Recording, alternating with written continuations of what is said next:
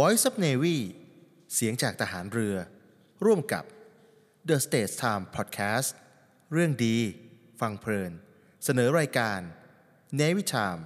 เรื่องดีๆ ประเทศไทยยามเช้า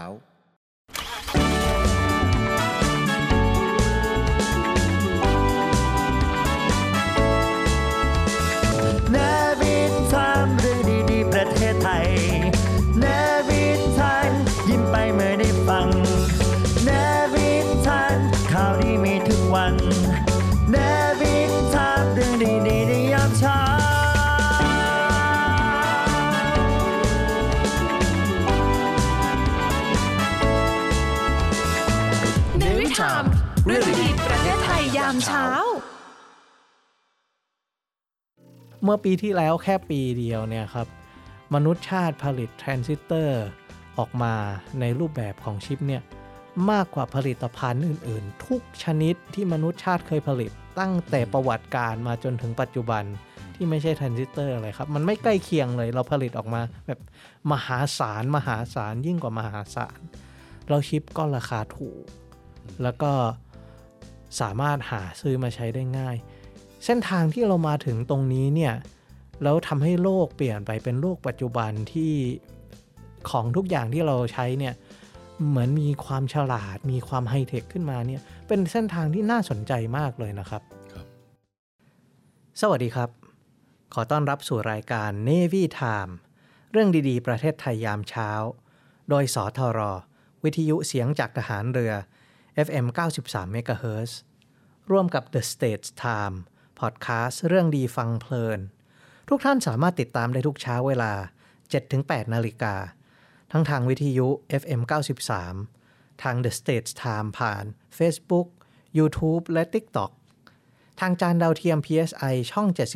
76 สำหรับวันนี้เรามีเรื่องดีๆ มาคุยกันมากมายมานำเสนอนะครับ อาจารย์ครับวันนี้ผมมีเรื่องสนุกอันหนึ่ง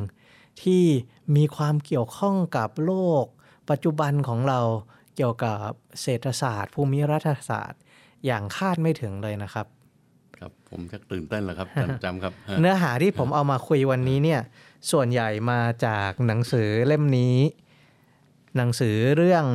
Chip War ของอาจารย์ Chris Miller นะครับ เป็นหนังสือที่อาจารย์ที่อเมริกาเขียนเอาไว้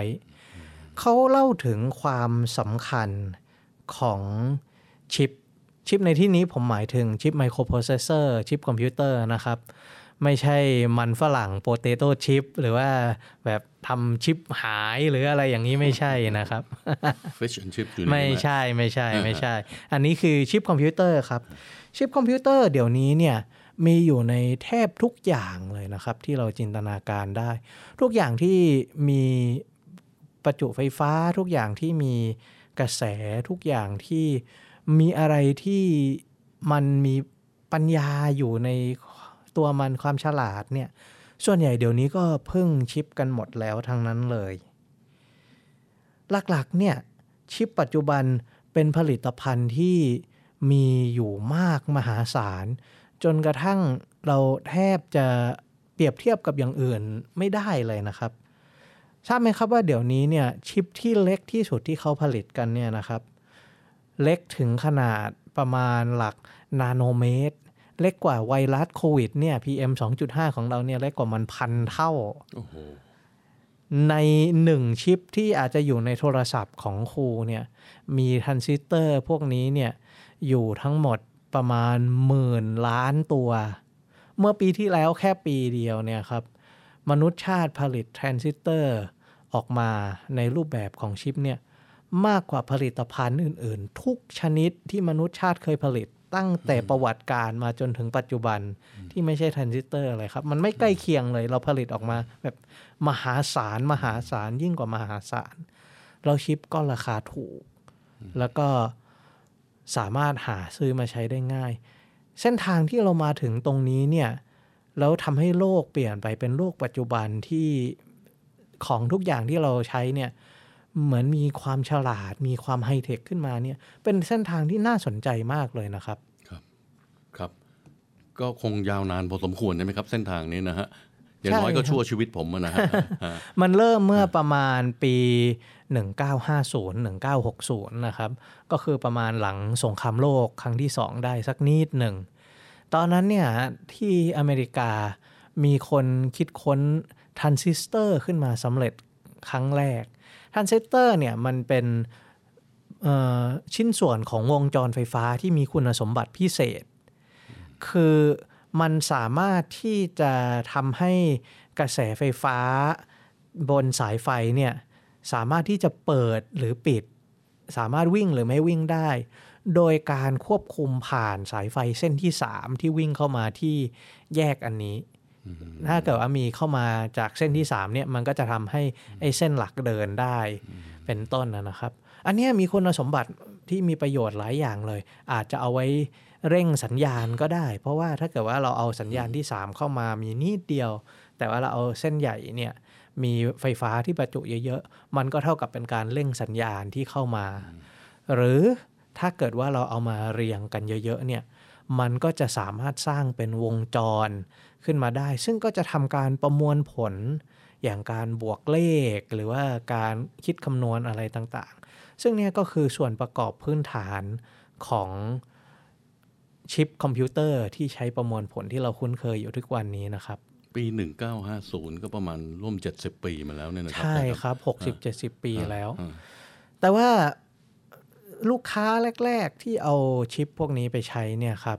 ก็คืออุตสาหกรรมป้องกันประเทศในสหรัฐอเมริกา หลักๆเนี่ยมีเอาไปใช้ในขีปนาวุธเพื่อนำวิถี เริ่มใช้อย่างมากก็ในสงครามเวียดนาม แล้วก็มาแสดงคุณภาพของมันจริง ๆ เนี่ย ตอนสงครามอ่าวเปอร์เซียอืมแล้วก็ อีกโครงการหนึ่งที่ใช้ชิปพวกนี้เยอะมากเลย ก็คืออพอลโลที่ไปดวงจันทร์นะครับ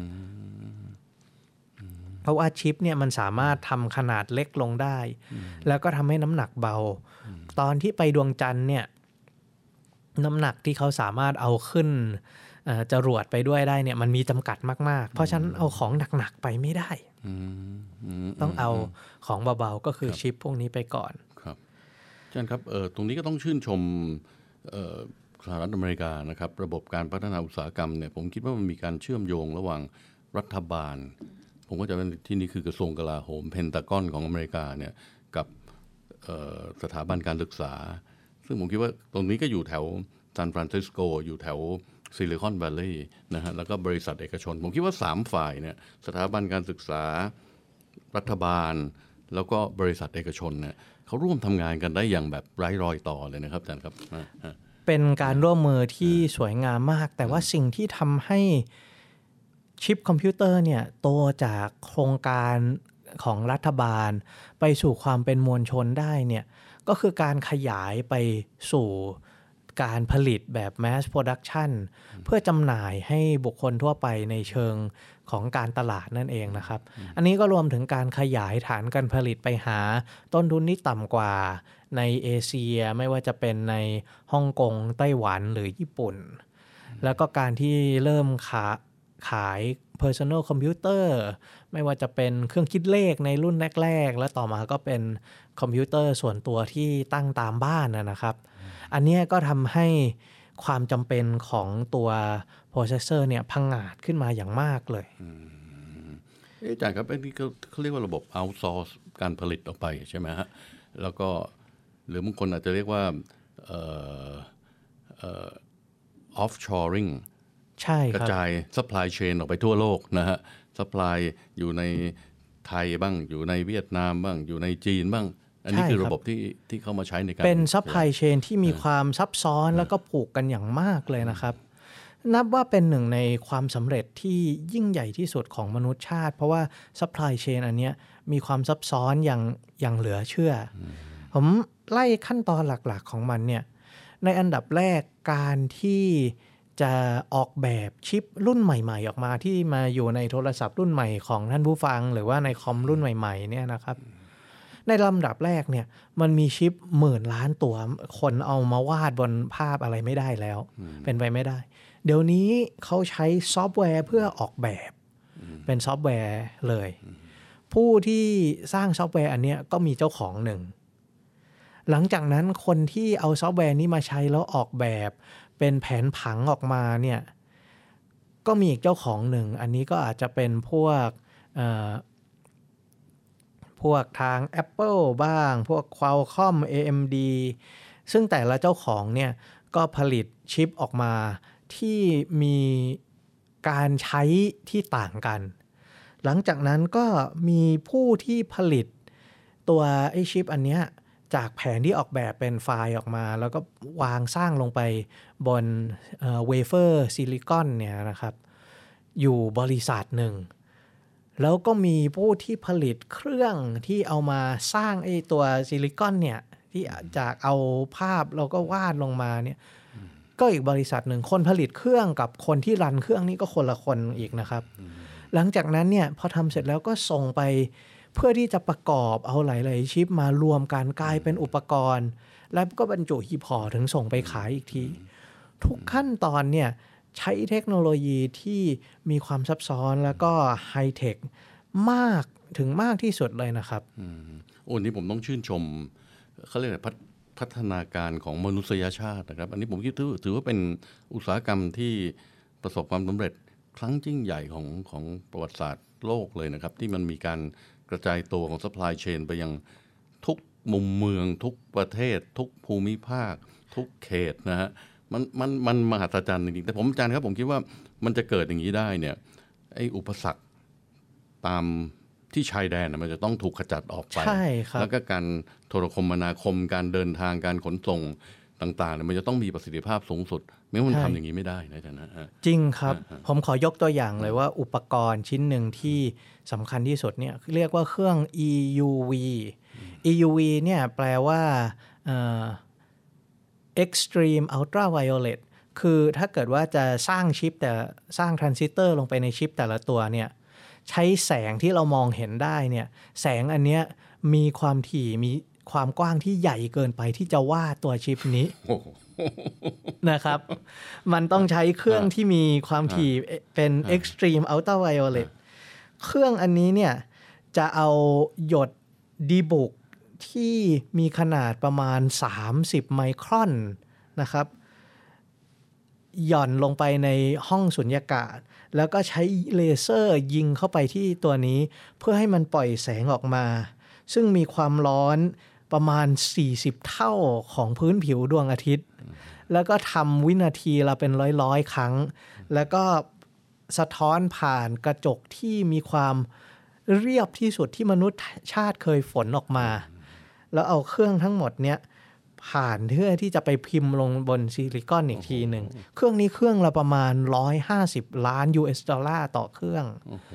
แล้วต้องใช้เลเซอร์จากเยอรมัน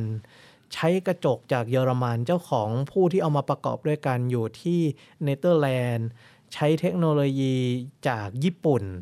แล้วหลังจากนั้นคนเดียวที่สามารถ run ตัวเครื่องนี้ได้เป็นอุตสาหกรรมได้เนี่ย เป็นโรงงานอยู่ที่ไต้หวันsupply chain มันมหัศจรรย์มากเลยนะครับ แต่ถ้าที่ผมพูดไปทั้งหมดเนี่ยจะสังเกตว่าทั้งหมดเนี่ยเป็นชาติที่เจ้าของเนี่ยเป็นฝั่งตะวันตกซะส่วนใหญ่ ดูแล้วก็มักจะเข้าข่ายอยู่ในเอ่อ global world order ที่มีการค้าขายเป็นพันธมิตรดีกับอเมริกา อันนี้เนี่ยคือภาพจากอดีตมาถึงปัจจุบันนี้ ตอนนี้เนี่ยมันเริ่มมีการเปลี่ยนแปลงไปแล้วก็คือลูกพี่จีนนี่เองที่เข้ามามาเห็นภาพอันนี้ แล้วเขาก็บอกว่า เอ๊ะชักไม่ดีแล้วจีนเริ่มเข้ามา คนบอกชักไม่ดีแล้วนี่เป็นใครฮะจีนครับบอกว่าจีนไม่ดีถูกเพื่อให้เห็นภาพนะครับ เมื่อปี 2020 เนี่ยนะครับ แล้วก็ 2021 ด้วยเนี่ยจีนใช้เงินต่อปีนำเข้าชิปนำเข้าเซมิคอนดักเตอร์เนี่ยมากกว่าจีนใช้เงินนำเข้าน้ำมันอีกนะครับ แล้วชิปเนี่ยเข้ามาผลิตของใช้ในจีน ผลิตของสินค้าต่างๆ เพื่อส่งออกต่อไป แล้วมันมีความสำคัญในเชิงของการใช้ผลิตอาวุธ พวกขีปนาวุธนำวิถี พวกเซนเซอร์ พวก การจะพยายามพัฒนา AI เพราะว่าชิปรุ่นใหม่ที่มีศักยภาพมากที่สุดเดี๋ยวนี้เนี่ยก็จำเป็นมากที่จะผลิต AI ระบบทำ Data Mining อะไรได้ จีนเขามองว่าเรื่องนี้เนี่ยเป็นประเด็นที่มีความผลกระทบกับความมั่นคงของประเทศเขา เขาก็เลยพยายามที่จะผลิตชิปในประเทศตัวเขาเอง เพื่อที่จะไม่ไปพึ่งกับ ระบบ supply chain ที่มีอยู่ที่ต่างประเทศนะครับ จีนบอกว่าเราอยากทำเองหมดเลย ถือว่าเป็นความมั่นคงของเราหมดเลย อันนี้เนี่ยมันก็เลยเกิดเป็นเอ่อการ arms race รอบใหม่ขึ้นมาในโลกปัจจุบัน ว่ามีการแข่งผลิตศักยภาพการสร้างชิปออกมา แล้วก็ลากต่อไปไปถึงการสร้างกำแพง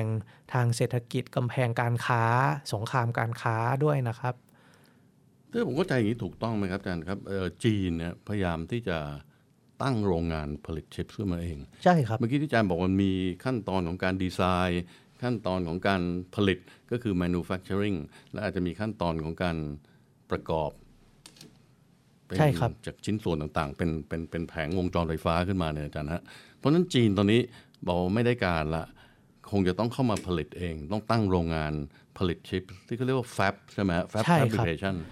แฟบเนี่ยเป็นส่วนหนึ่งเท่านั้น ซึ่งปัจจุบันเนี่ยจีนมีกำลังผลิตอยู่ในระดับหนึ่ง แต่ว่าด้วยความที่เดิมทีเนี่ยสิ่งต่างๆ ที่มารวมกันที่แฟบเราเพิ่งสร้างเป็นเหมือนโมเมนต์เกิดเวทมนต์ที่ผลิตชิปออกมาได้เนี่ยมันมีความพัวพันไปทั่วโลกอยู่แล้วเนี่ยการที่จีนจะมาบอกว่าเราไม่อยากเข้าไปร่วมกับระบบของโลก เราอยากทำทุกอย่างขึ้นมาเองเนี่ย มันยากยิ่งกว่ายากในระดับที่แทบจะเป็นไปไม่ได้ เพราะว่าเทคโนโลยีหลายอย่างเนี่ยอย่างที่ว่ามันคือสุดยอดของมนุษยชาติในแต่ละสาขาของมันแล้ว แล้วมันถึงมารวมกันอีกที หมายความว่าการที่จีนต้องการจะท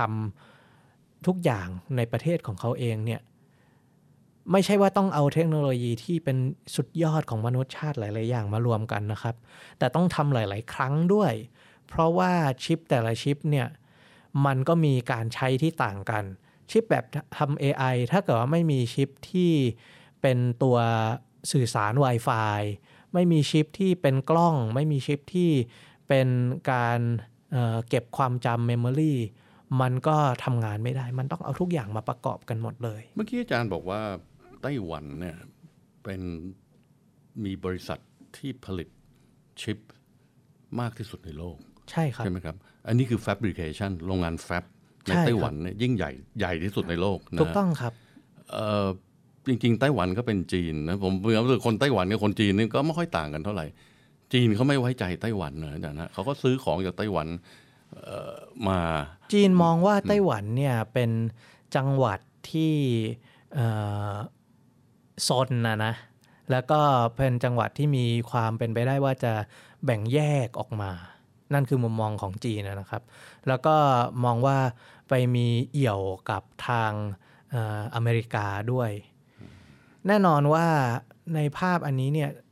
แต่ว่าไต้หวันเนี่ยเป็นผู้ผลิตชิปที่ใหญ่ที่สุดเป็นหนึ่งในสินค้าที่จีนนำเข้าใหญ่ที่สุดเนี่ยมันก็ย่อมทำให้เกิดความตึงเครียดอยู่แล้ว ถ้าเกิดว่ามันเกิดวันไหนขึ้นมาว่าจีนต้องการที่จะไปปราบไต้หวันให้อยู่หมัดเนี่ย supply chain ทุกอย่างมันจะเกิดปัญหาขึ้นมาทันทีเลยนะครับ ไต้หวันจากเดิมทีที่ผลิตชิปทั้งหมดประมาณ 40%ของชิปทุกอย่างในโลกนี้ แล้วก็ประมาณ 90%ของชิปที่ไฮเทคที่สุดเนี่ยถ้าเกิดว่ามันเกิดสถานการณ์ขึ้นมาได้เนี่ยคือหยุดชะงักเลย เมื่อช่วงโควิดเราเห็นรถราคาแพง ผลิตไม่ได้เพราะว่าชิปขาดตลาดเนี่ยอันนั้นคือ ผู้ซื้อชิปมาทำรถยนต์เขาขาดไปแค่ประมาณประมาณ 15-20%เองนะครับ อันนี้คือหายไปครึ่งหนึ่ง เป็นไปได้เลยว่า PC พวกคอมพิวเตอร์ อาจจะยอดขาย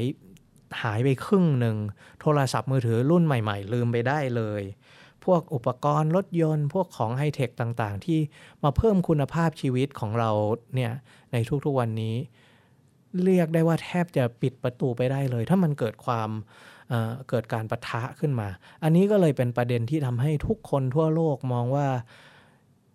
การแข่งแย่งการผลิตไมโครชิปเนี่ยอาจจะเป็นหนึ่งในประเด็นที่ทำให้เกิดความตึงเครียดระหว่างประเทศได้ในอนาคตต่อไปนี้นะครับถ้าผมเป็นอเมริกาอาจารย์ครับ ผมก็คงไม่สบายใจ เพราะว่าชิปมันเกิดขึ้นในอเมริกาถ้าถ้าที่ฟังฟังอาจารย์พูดใช่ไหมฮะแล้วตผมว่าตอนแรกเนี่ยคนผลิตชิป ก็คือ fab fabrication เนี่ยก็คงอยู่ในอเมริกาถ้าเป็นส่วนใหญ่ แต่วันดีคืนดีเนี่ยผมว่าไอการผลิตในอเมริกาเนี่ยมันไม่ competitive อีกต่อไป มันก็เลย ถูก supply chain เนี่ยกระจายตัวไปอยู่ที่ไต้หวันกระจายตัวไปอยู่ที่ ผมว่าเกาหลีก็เป็นอีกประเทศหนึ่งที่ผลิตชิปได้เยอะเป็นมากชาติหนึ่งที่ผซัมลิตซุงได้เยอะใช่ไหมมากพูดครับถึงไต้หวันนี่ชื่อ TSMC ใช่ไหมฮะใช่ครับไต้หวันเซมิคอนดักเตอร์ของเกาหลีก็คือซัมซุงแล้วก็ SK Hynix ทีเนี้ยอเมริกาเนี่ยด้วยวงกวงจรของการตลาดแล้วก็ การขยายของเขาเนี่ยเขาก็กระจายไปทั่วโลกเพื่อการผลิตนะครับ แต่หนึ่งในสิ่งที่ช่วยให้อเมริกายังครองอยู่ได้เนี่ยคือการพัฒนาชิปใหม่ ๆ ส่วนใหญ่ก็ยังอยู่ที่อเมริกา ตามในโลกของคอมพิวเตอร์เนี่ยมี Moore's Law เป็นกฎข้อหนึ่งที่บอกว่าทุก 2 ปีไมโครชิปตัวหนึ่งเนี่ยจะสามารถจุทรานซิสเตอร์ได้มากขึ้น 2 เท่า เพราะฉะนั้นทุก 2 ปีเนี่ยมันก็ก้าวหน้าไปจนกระทั่งของเก่าก็ตกยุคเป็นไดโนเสาร์ไปแล้ว ซึ่งอเมริกาเนี่ยเขายังเป็นผู้นำในเรื่องการต่อยอดตามมัวสลออยู่ เขาก็ยังหวังว่าอันนี้จะเป็นอะไรที่ผลักดันให้เขายังเป็นผู้นำในตลาดนี้ได้อยู่นะครับครับ Read My Lips โดยครูพัฒน์พลเรือตรีหญิง ดรพัชราวรักษร Read My Lips วันนี้ นำคำพูดของกวีชาวอเมริกัน Ralph Waldo Emerson มาฝากท่านผู้ฟังอีกครั้งนะคะ ท่านเขียนไว้ว่า unless you try to do something beyond what you have mastered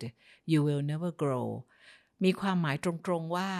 ถ้าเราไม่พยายามทำอะไรที่เหนือไปจากสิ่งที่เราชำนาญแล้ว เราก็จะไม่มีวันโต ก็มีความหมายว่า เราทำอะไรเป็นแล้วก็ทำอยู่แต่อย่างนั้นไม่ทดลองทำอะไรใหม่ เราก็จะไม่ก้าวหน้าจากเดิมนะคะ เพราะฉะนั้นให้คุณผู้ฟังทดลองทำอะไรที่นอกเหนือไปจากสิ่งที่เคยทำในคอมฟอร์ z โซนแล้ว เราก็จะได้พบกับความสำเร็จมากขึ้นนะคะ ติดตาม Read My Lips ฟังเรื่องดีๆ ต่อชีวิตได้ที่นี่ Navy Time เรื่องดีๆ ประเทศไทยยามเช้า พบกับอีกหนึ่งช่องทาง ในการติดตามรับฟังสถานีวิทยุในเครือข่ายเสียงจากทหารเรือทั้ง 15 สถานี 21 ความถี่ ผ่านแอปพลิเคชันเสียงจากทหารเรือ ในโทรศัพท์มือถือระบบ Android เพียงเข้า Play Store พิมพ์ค้นหาเสียงจากทหารเรือ จากนั้นดาวน์โหลดแอปมาติดตั้ง ก็สามารถเลือกรับฟังสถานีและความถี่ที่ต้องการรับฟังได้ แล้วมารับฟังไปพร้อมกันนะครับ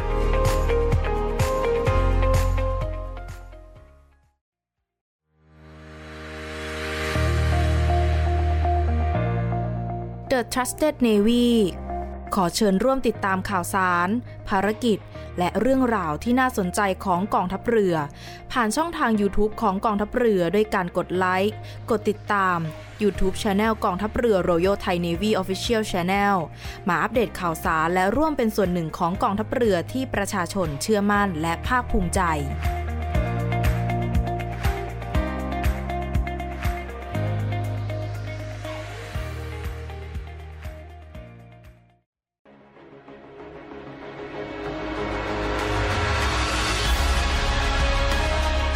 ศูนการรักษาผลประโยชน์ของชาติทางทะเลหรือสอนชน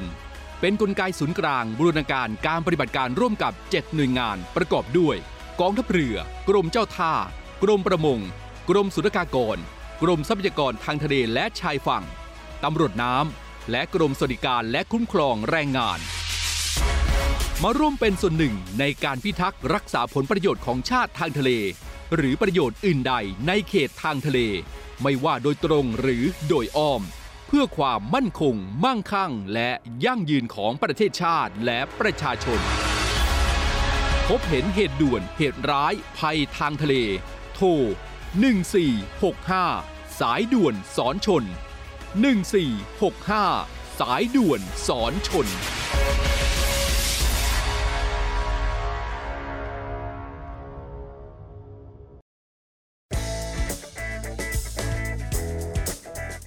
ภัณฑ์เสริมอาหาร สไปมอร์รวมสารสกัดสาหร่ายสไปรูรินาและมะรุม ที่มีส่วนช่วยสลายไขมันในหลอดเลือด ลดความเสี่ยงภาวะหัวใจวายเฉียบพลัน ผลิตด้วยเครื่องจักรที่ทันสมัย ควบคุมการผลิตเป็นอย่างดี ผลิตภัณฑ์เสริมอาหารสไปมอร์สั่งซื้อ 1 กระปุก แถมฟรี 2 กระปุก จากปกติ 1,650 บาท แต่คุณจ่ายเพียงแค่ 790 บาทเท่านั้น ยิ่งไปกว่านั้น สั่งซื้อ 2 กระปุกตอนนี้ แถมฟรี 3 กระปุก จากปกติ 2,750 บาท แต่คุณจ่ายเพียงแค่ 990 บาทเท่านั้น โทรสั่งซื้อได้ที่ 02 666 9456 ย้ำ 02 666 9456 สไปมอร์รวมสารสกัดสาหร่ายสไปรูนีนาและมะรุม ทะยานไปข้างหน้า เร็วได้อีก SME D Bank จัดให้ สินเชื่อ SME Speed Up เร่งเครื่องธุรกิจเดินหน้าเต็มกำลัง เติบโตก้าวกระโดดวงเงินกู้สูง 5 ล้านบาท อัตราดอกเบี้ยพิเศษ ผ่อนสบาย นาน 12 ปี ติดต่อ SME D Bank ทุกสาขาทั่วประเทศ call center โทร 1357 SME D Bank ธนาคารเพื่อ SME ไทย เงื่อนไขเป็นไปตามหลักเกณฑ์ธนาคาร The States Times สำนักข่าวออนไลน์สำหรับคนรุ่นใหม่ The Stage Time สำนักข่าวออนไลน์สำหรับคนรุ่นใหม่ The State Times สำนักข่าวออนไลน์สำหรับคนรุ่นใหม่ ข่าวสดใหม่ เกาะติดเลือกตั้ง เศรษฐกิจทันใจ คนไทยควรรู้ เชิดชูคนดี คลิก www.thestagetimes.com Stage กับ Times มี S นะคะ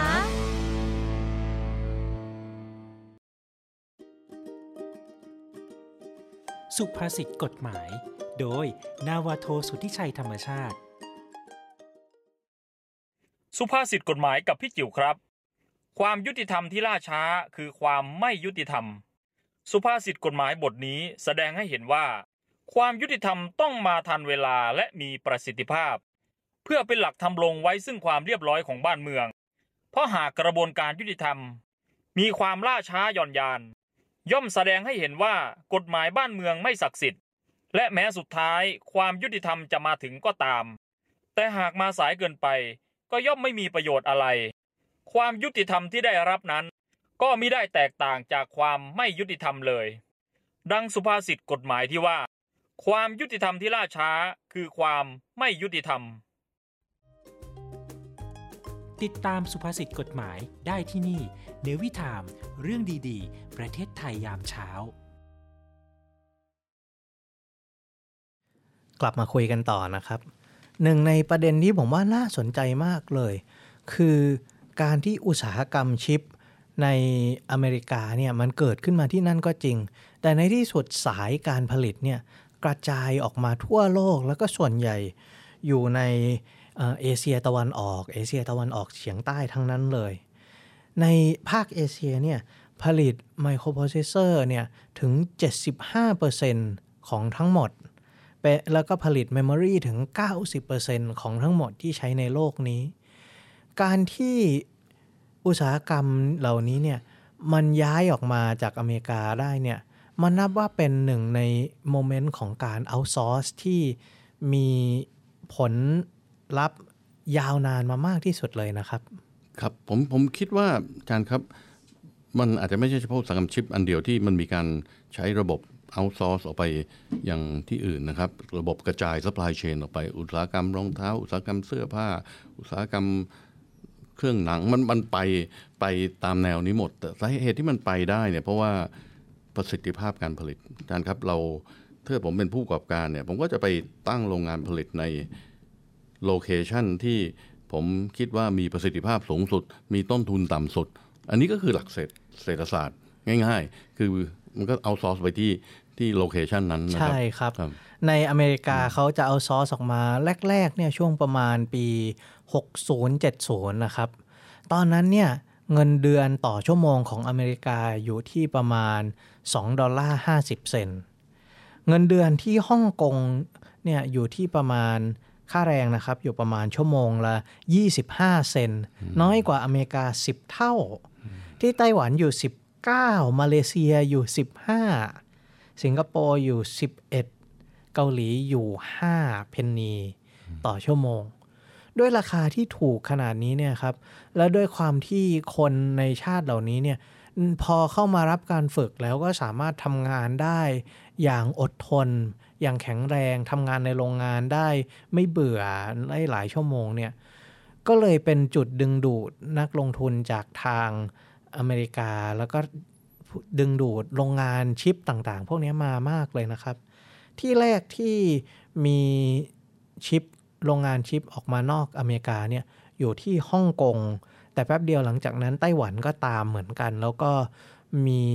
การร่วมมือที่ใหญ่มากเลยที่ญี่ปุ่น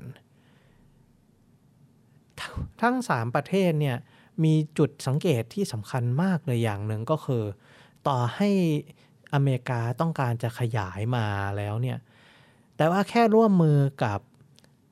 นักลงทุนกับทางเอกชนที่ชาติเหล่านี้อย่างเดียวก็ไม่พอนะครับ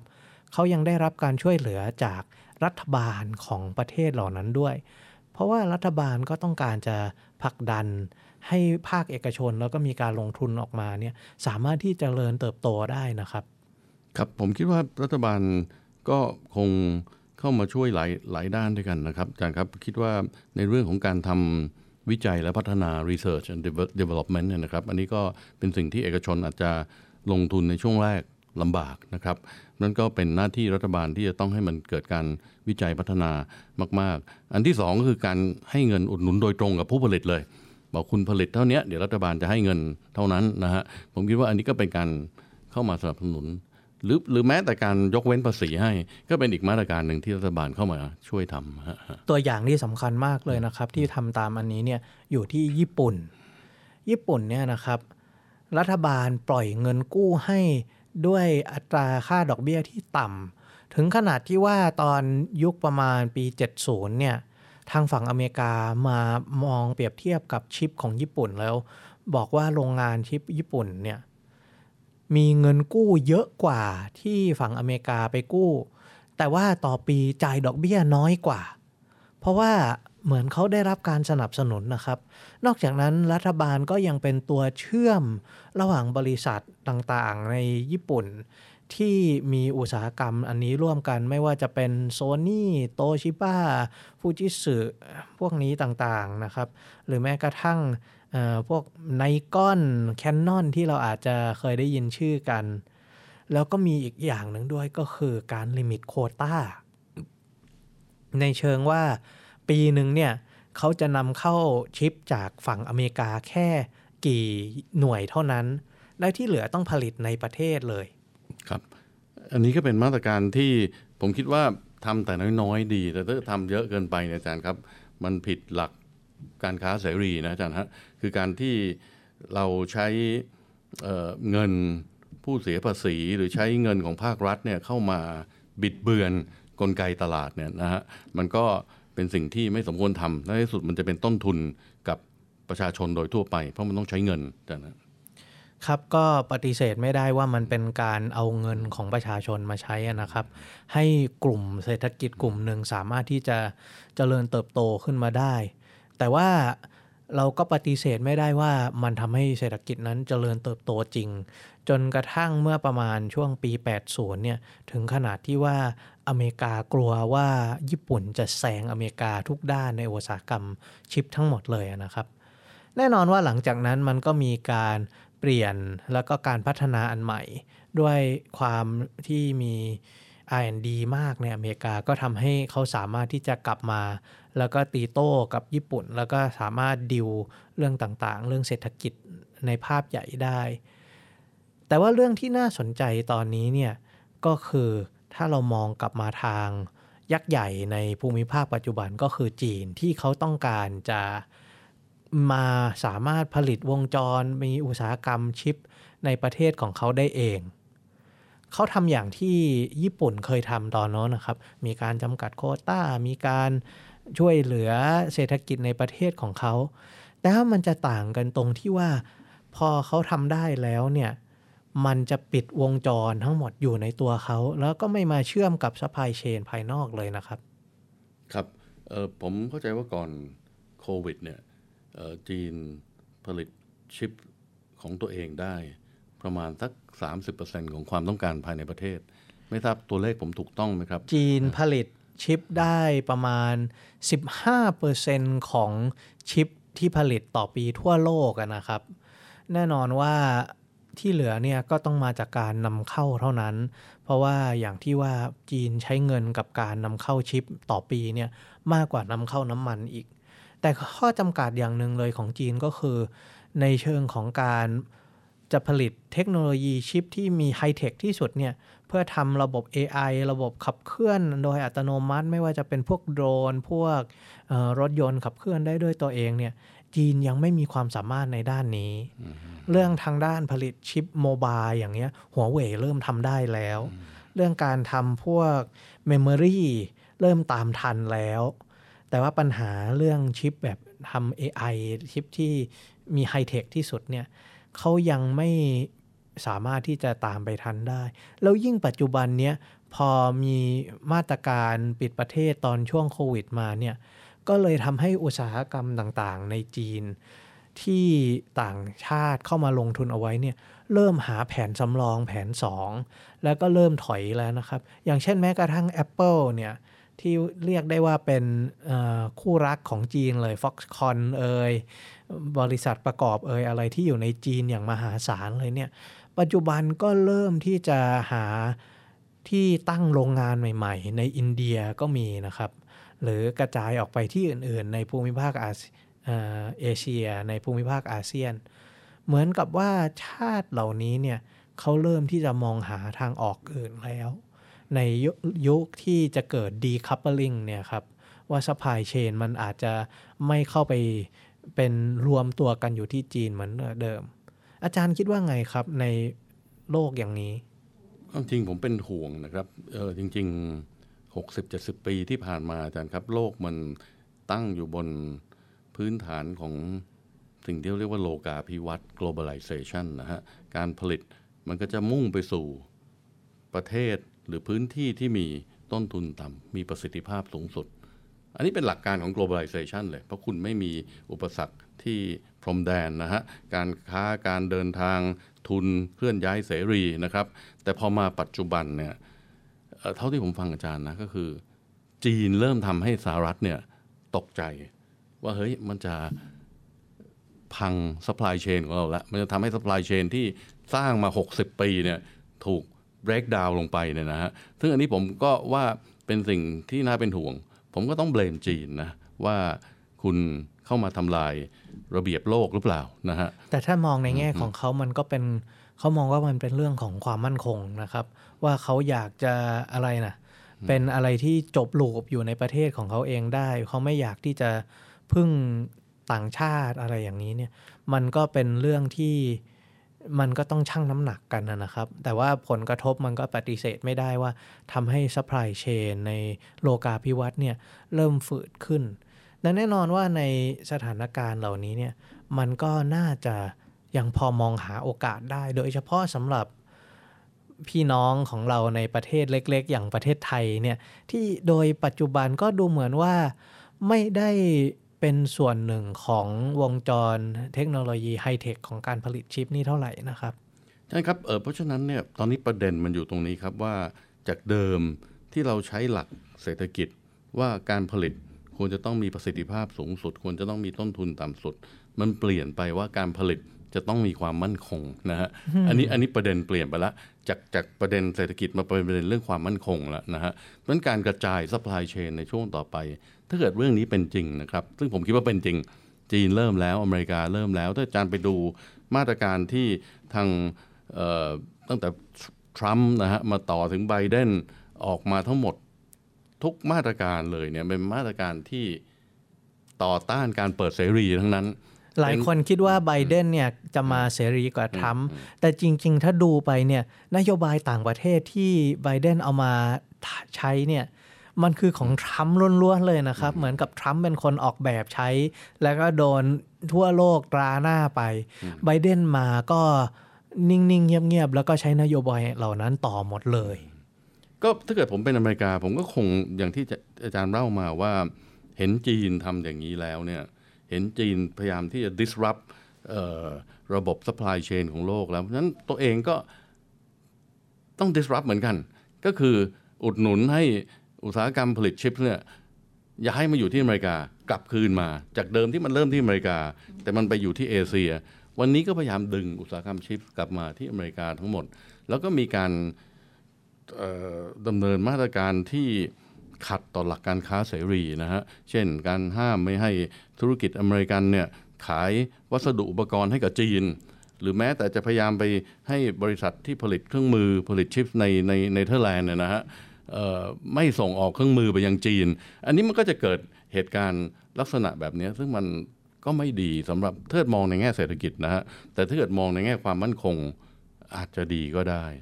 ก็จริงอย่างที่อาจารย์ว่าเลยนะครับ ที่อาจารย์กล่าวมา ทั้งเรื่องการไปบอกให้ชาติ partner เนี่ยเลิกจำหน่าย component ให้จีน หรือการพยายามกลับมาตั้ง fabrication ในประเทศของอเมริกาเองเนี่ยเกิดขึ้นแล้วจริง ๆ ทั้งสองอย่าง ก็ก็อาจารย์ครับไบเดนออกกฎหมายใหม่ที่ Chips Act นะฮะกฎพรบชิปเลยนะฮะใช่ครับเออผมว่าน่ากลัวมากเลยนะฮะจะให้เงินอุดหนุนกับ บริษัทที่จัดตั้งโรงงานผลิตชิปในอเมริกานะฮะแล้วก็ให้เงินอุดหนุนกับการทำวิจัยและพัฒนาในอเมริกา ผมเข้าใจว่าล่าสุดเนี่ยบริษัท TSMC ในไต้หวันของไต้หวันเนี่ยนะฮะประกาศจะไปตั้งโรงงานแฟบในรัฐอาริโซนานะฮะใช่ครับฮะแล้วก็บริษัทซัมซุงจากเกาหลีก็จะไปตั้งโรงงานที่ที่ที่เท็กซัส ผมว่านี้มันอะไรกันนะมันกลับไปกลับมาฮะแต่เดิมโรงงานย้ายไปอยู่ที่เอเชีย วันนี้เอเชียเริ่มที่จะย้ายเข้าไปอยู่ในอเมริกาแล้วอืมมันน่าแปลกมากเลยนะครับ เพราะว่าอเมริกาเนี่ยจริง ๆ ค่าแรงมันไม่ได้ถูกนะครับ มันไม่ใช่ low cost มันมันกลับตาลปัตรกับที่พวกเราจะคิดในมุมมองของนักเศรษฐศาสตร์เลย ว่าการที่มันมาอย่างนี้เนี่ยจะแปลว่ามันมีอะไรมาบิดเบือนตลาดจนกระทั่งมัน มันใช้สูตรเก่าๆ ความคิดเก่าๆ มา มามองภาพแล้วมันก็เข้าใจไม่ได้แล้วนะครับ ครับ เมื่อกี้อาจารย์ถามเรื่องแล้วเมืองไทยอยู่ตรงไหนใน global supply chain เนี่ยนะฮะ อันนี้ก็เป็นเรื่องเป็นโจทย์ใหญ่ที่ต้องช่วยกันหาคำตอบนะครับเรียนอาจารย์ครับว่าอุตสาหกรรมอิเล็กทรอนิกส์ชิปนี่อยู่ในอุตสาหกรรมอิเล็กทรอนิกส์นะฮะ แล้วก็อุตสาหกรรม electrical appliance ก็คือเครื่องใช้ไฟฟ้าเนี่ยครับผมจริงๆ เราวัดมันเป็น sector เดียวกันบางทีเขาเรียก E and E electronics and electrical นะฮะก็ปรากฏว่าในประเทศไทยเนี่ยอาจารย์ฮะอย่างน้อยก็ 50-60 ปีมาแล้ว เราส่งเสริมอุตสาหกรรมนี้ BOI ให้เอ่อการ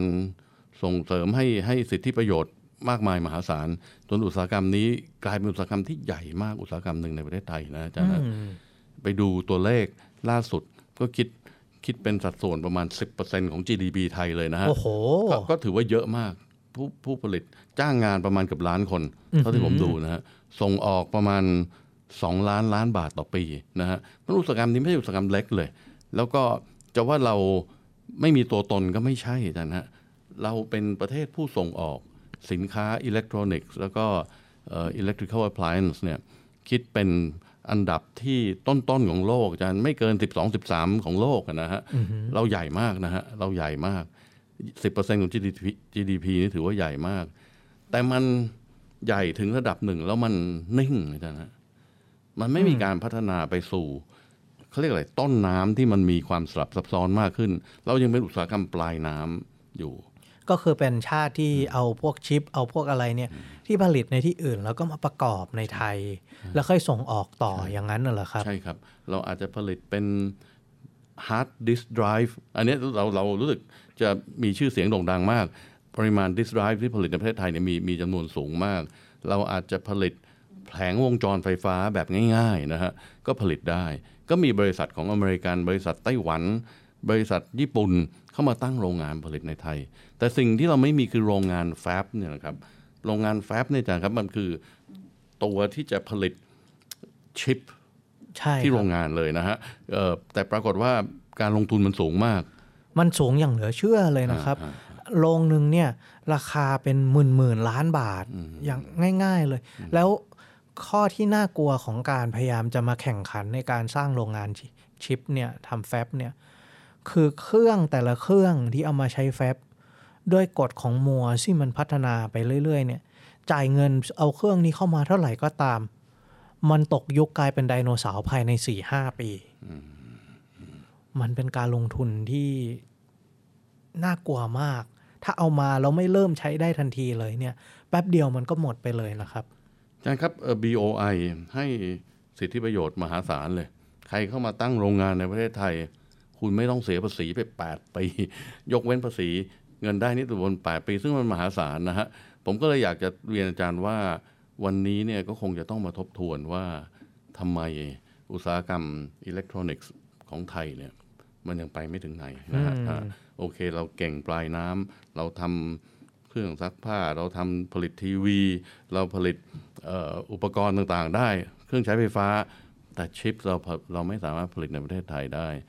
อย่าว่าแต่การผลิตเลยการออกแบบนี่เป็นเป็นเรื่องใหญ่เลยการออกทำไม่แบบได้นี่ก็อีกขั้นหนึ่งฮเลยนะครับฮฮเพราะฉะนั้นสิ่งที่ผมเคยเรียนอาจารย์ไว้ว่าประเทศที่ประสบความสำเร็จในด้านการส่งเสริมอุตสาหกรรมอิเล็กทรอนิกส์หรืออุตสาหกรรมไฮเทคเนี่ยนะครับอาจารย์อย่างอินเดียเนี่ยเมืองบังกาลอเนี่ยอาจารย์คงเคยเคยได้ยินชื่อเมืองนี้อยู่แล้วนะฮะครับลองไปดูถ้ามันมีโครงสร้างอะไรที่ดีกว่าประเทศไทย หรือแม้แต่เวียดนามแถวฮานอยเนี่ยอาจารย์ครับ ผมเคยเรียนอาจารย์ว่า มันมีโรงงานซัมซุงขึ้นเยอะแยะไปหมดรอบๆฮานอยนะฮะหรือแม้แต่สิงคโปร์ก็เป็นสมาร์ทซิตี้นะฮะมีอุตสาหกรรมไฮเทคขึ้นเยอะแยะไปหมด แต่อุตสาหกรรมเหล่านี้ยังไม่มาที่เมืองไทยนะฮะผมเคยเรียนอาจารย์ไว้เมื่อการคุยกันครั้งก่อนๆว่ามันมีสองสามปัจจัยที่ประเทศไทยอาจจะยัง ตกอยู่นะอาจารย์นะเช่นเรื่องของ talent pool ก็คืออคนนะฮะในเรื่องที่นี้ก็เป็นเรื่องของการศึกษาการพัฒนาวิชาชีพ การวิจัยและพัฒนา ผมคิดว่ามันยังเป็นจุดที่สู้เขาไม่ได้ เรื่องของการปิดประเทศไม่เปิดเสรีแบบที่อื่นเขานะฮะแล้วสุดท้ายเป็นเรื่องของเงินทุน ผมคิดว่า 3 ปัจจัยนี้เนี่ยอาจจะต้องมานั่งดูอีกทีที่ว่าในเมื่อ global supply chain มันเปลี่ยนไปมากมายมหาศาลเปลี่ยนจาก ปัจจัยด้านเศรษฐกิจ แล้วก็ต้นทุนมาเป็นเรื่องของความมั่นคงเนี่ยประเทศไทยวาง position ตัวเองถูกต้องหรืออยังนะฮะฮะอันนี้ก็เป็นเรื่องที่น่าสนใจนะครับว่าจะสามารถทำให้เกิดอุตสาหกรรมไฮเทคพวกนี้ในไทยได้ยังไง เพราะว่าถ้าอย่างมองกลับไปที่ในอดีตเนี่ยอย่างญี่ปุ่นที่ทุกวันนี้เป็นผู้ผลิต ชิปที่ไฮเทคแล้วก็มีเทคโนโลยีที่เป็นส่วนประกอบสำคัญหลาย ๆ อย่างมากเลยเนี่ยในช่วงปี 60 ปี 70 ช่วงแรก ๆ ญี่ปุ่นก็เป็นแค่ชาติที่เอาชิปมาประกอบ แล้วก็ขายผลิตภัณฑ์ปลายทางออกไปนะครับ ไม่ว่าเดิมทีเนี่ยของเขาจะดังมากก็คือพวกวิทยุทรานซิสเตอร์ หลังจากนั้นก็ผลิตเครื่องคิดเลขออกมา แต่ว่าจากการที่เขาทำ วิทยุทำเครื่องคิดเลขอะไรเนี่ย มันมีความเป็นนวัตกรรมอย่างหนึ่งของตอนนั้นที่โซนี่เนี่ยเขาสามารถที่จะเอาของพวกนี้เนี่ยที่เป็นการประกอบแล้วก็คิดผลิตภัณฑ์ใหม่ ๆ ขึ้นมา เพื่อที่จะตีตลาดเข้าไปในวงจรที่ที่ลูกค้าอยากได้แต่ไม่เคยมีมาก่อนนะครับ อย่าลืมว่าหนึ่งในเครื่องฟังเพลงที่ขายดีที่สุดเนี่ยคือ Sony Walkman ตัวเครื่องเล่นเทปที่ขายดีเด่นไปทั่วเนี่ยครับ อันนี้ก็เกิดจากการที่บริษัทประกอบ พวกชิปประกอบที่ aftermarket เนี่ยมองเห็นว่ามันเป็น sector ที่ไม่เคยมีผลิตภัณฑ์มาก่อนแล้ว ถ้าเขาสร้างของเข้าไปได้เนี่ย มันก็จะสามารถขยายตลาดของเขาไปได้ ก็เลยเป็นหนึ่งในรายได้แล้วก็ทำให้ทำให้ตัวโซนี่เนี่ย สามารถที่จะเจริญเติบโตพังงาดขึ้นมาได้ เพราะฉะนั้นมันไม่ใช่แค่การที่มีรัฐบาลที่เอื้ออำนวย ไม่ใช่ว่ามีการร่วมมืออย่างเดียว แต่ในที่สุดมันต้องมีประกายของนวัตกรรมของความคิดสร้างสารรค์ออกมา เข้ามารวมผสมอยู่ด้วยนะครับ มันถึงจะสามารถที่จะเกิดอุตสาหกรรมขึ้นมาได้ครับ อีกอีกประเด็นหนึ่งที่สำคัญที่เมื่อกี้อาจารย์บอกว่า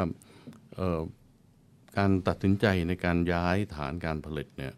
หรือการ relocate supply chain ของตัวเองเนี่ยจากนี้ไปเนี่ย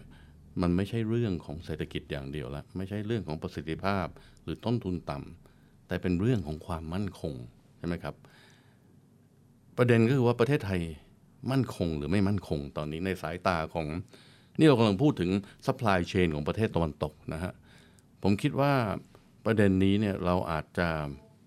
สอบไม่ผ่านเท่าไหร่อาจารย์ฮะเพราะว่าอย่างที่ผมเคยเรียนมาแล้วว่า แม้แต่เรื่อง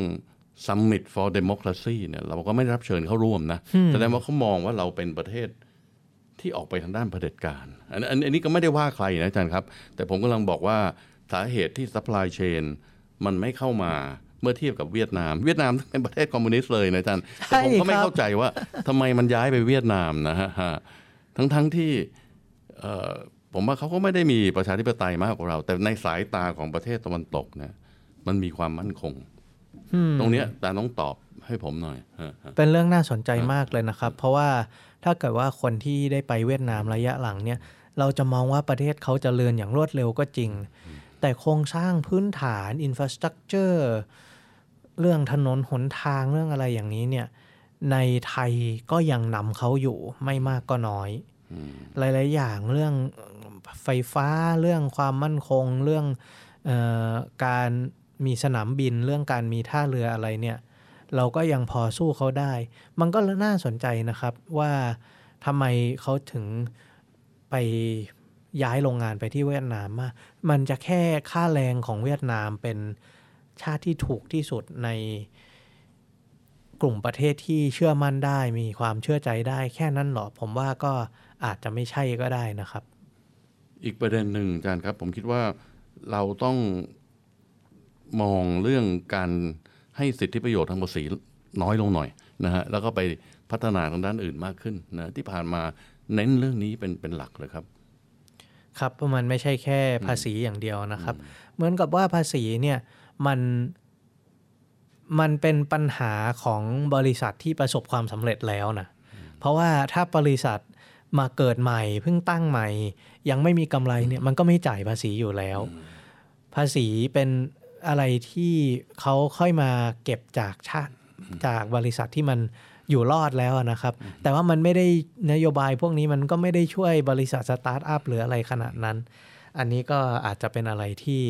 เราต้องมามองดูนะครับ ว่าจะมีนโยบายที่มาช่วยการทำเรื่องพวกนี้ยังไงมาก แต่สำหรับวันนี้เราก็หมดเวลาลงแล้วนะครับ พบกันกับเนวีไทม์เรื่องดีๆ ประเทศไทยยามเช้า โดยสทร วิทยุเสียงจากทหารเรือ FM 93 MHz ร่วมกับ State Time Podcast เรื่องดีฟังเพลินได้ใหม่ในครั้งต่อไปสำหรับวันนี้ สวัสดีครับ Start ให้อัพโดยสถาพรบุญนาถเสวี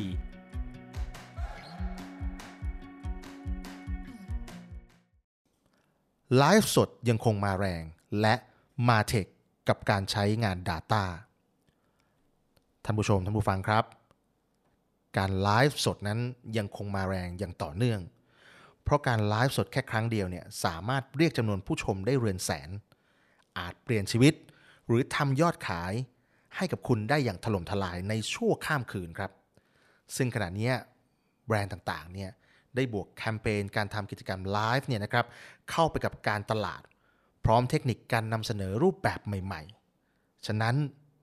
นี่จึงเป็นช่องทางการทำการตลาดที่ดีครับสำหรับผู้ประกอบการ SME และแน่นอนครับ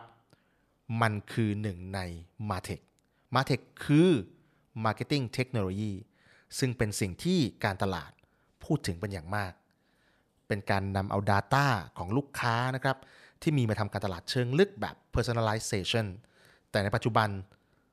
เราต้องระวังนะครับในเรื่องของกฎหมาย PDPA ด้วย หรือกฎหมายที่เกี่ยวข้องกับเรื่องของความเป็นส่วนตัวนำเข้ามาพิจารณาในการทำการตลาดด้วยนะครับ แต่ว่าถ้าเราสามารถหากทำได้สำเร็จเนี่ยเราจะเพิ่มยอดขายให้กับผู้ประกอบการได้ทีเดียว ติดตาม Start ให้อัพก้าวแรกของความสำเร็จ ได้ทุกวันเสาร์7นาฬิกาถึง8นาฬิกาที่เนวิทามเรื่องดีๆ ประเทศไทยยามเช้า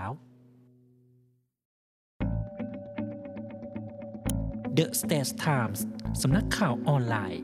สำหรับคนรุ่นใหม่ The Stage Time สำนักข่าวออนไลน์สำหรับคนรุ่นใหม่ The State Times สำนักข่าวออนไลน์สำหรับคนรุ่นใหม่ ข่าวสดใหม่ เกาะติดเลือกตั้ง เศรษฐกิจทันใจ คนไทยควรรู้ เชิดชูคนดี คลิก www.thestagetimes.com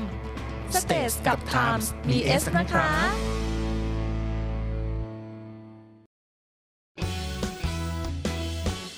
รำรำรำเรือสามรำเรือสามรำรำรำรำเรือสามรำเรือสามรำลูกชิ้นที่ทุกคนหมายาเรือสามรำ คัดสรรวัตถุดิบชั้นดีอร่อยได้ทุกที่ทุกเมนูทุกคำ มาตรฐานออยก็มาเชลชวนชิมตีตราว่าอร่อยเลิศล้ำพอเจียราคาดีจริง รอเรือนักไม่ใช่ลอลิง ต้องเป็นลูกชิ้น ตราเรือสามรำรำรำรำเรือสามรำเรือสามรำ รำรำรำเรือสามรำเรือสามรำรำรำรำเรือสามรำเรือสามรำเรือสามรำเรือสามรำนะพี่น้องลูกชิ้นดีมีตำนานต้องลูกชิ้นตราเรือสามรำจำหน่ายลูกชิ้นหมูเนื้อเอ็น โทรเลย 025736888 นะพี่น้อง ทะยานไปข้างหน้า เร็วได้อีก SME D Bank จัดให้ สินเชื่อ SME Speed Up เร่งเครื่องธุรกิจเดินหน้าเต็มกำลัง เติบโตก้าวกระโดดวงเงินกู้สูง 5 ล้านบาท อัตราดอกเบี้ยพิเศษ ผ่อนสบาย นาน 12 ปี ติดต่อ SME D Bank ทุกสาขาทั่วประเทศ call center โทร 1357 SME D Bank ธนาคารเพื่อ SME ไทย เงื่อนไขเป็นไปตามหลักเกณฑ์ธนาคาร The States Times สำนักข่าวออนไลน์สำหรับคนรุ่นใหม่ The Stage Time สำนักข่าวออนไลน์สำหรับคนรุ่นใหม่ The State Times สำนักข่าวออนไลน์สำหรับคนรุ่นใหม่ ข่าวสดใหม่ เกาะติดเลือกตั้ง เศรษฐกิจทันใจ คนไทยควรรู้ เชิดชูคนดี คลิก www.thestagetimes.com Stage กับ Times มี S นะคะ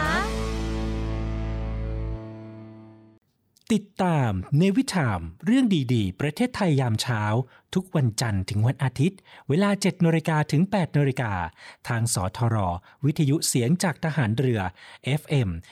93.0 MHz The States Times ช่องทาง Facebook YouTube และทางจานดาวเทียม PSI ช่อง 76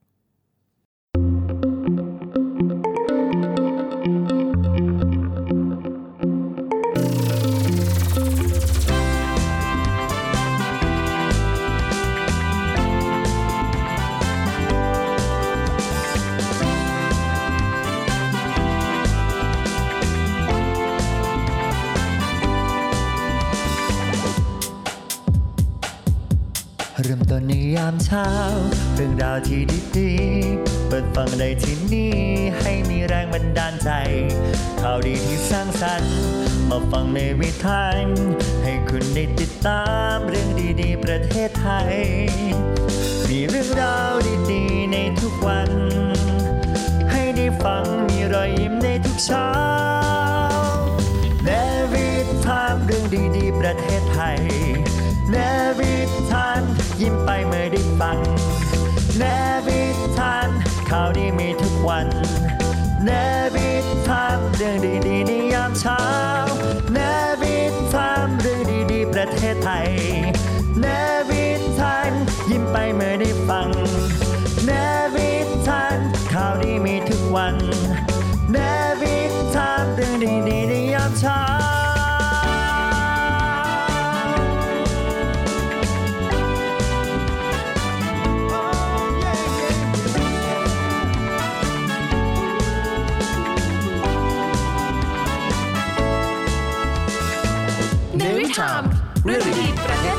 ในวิ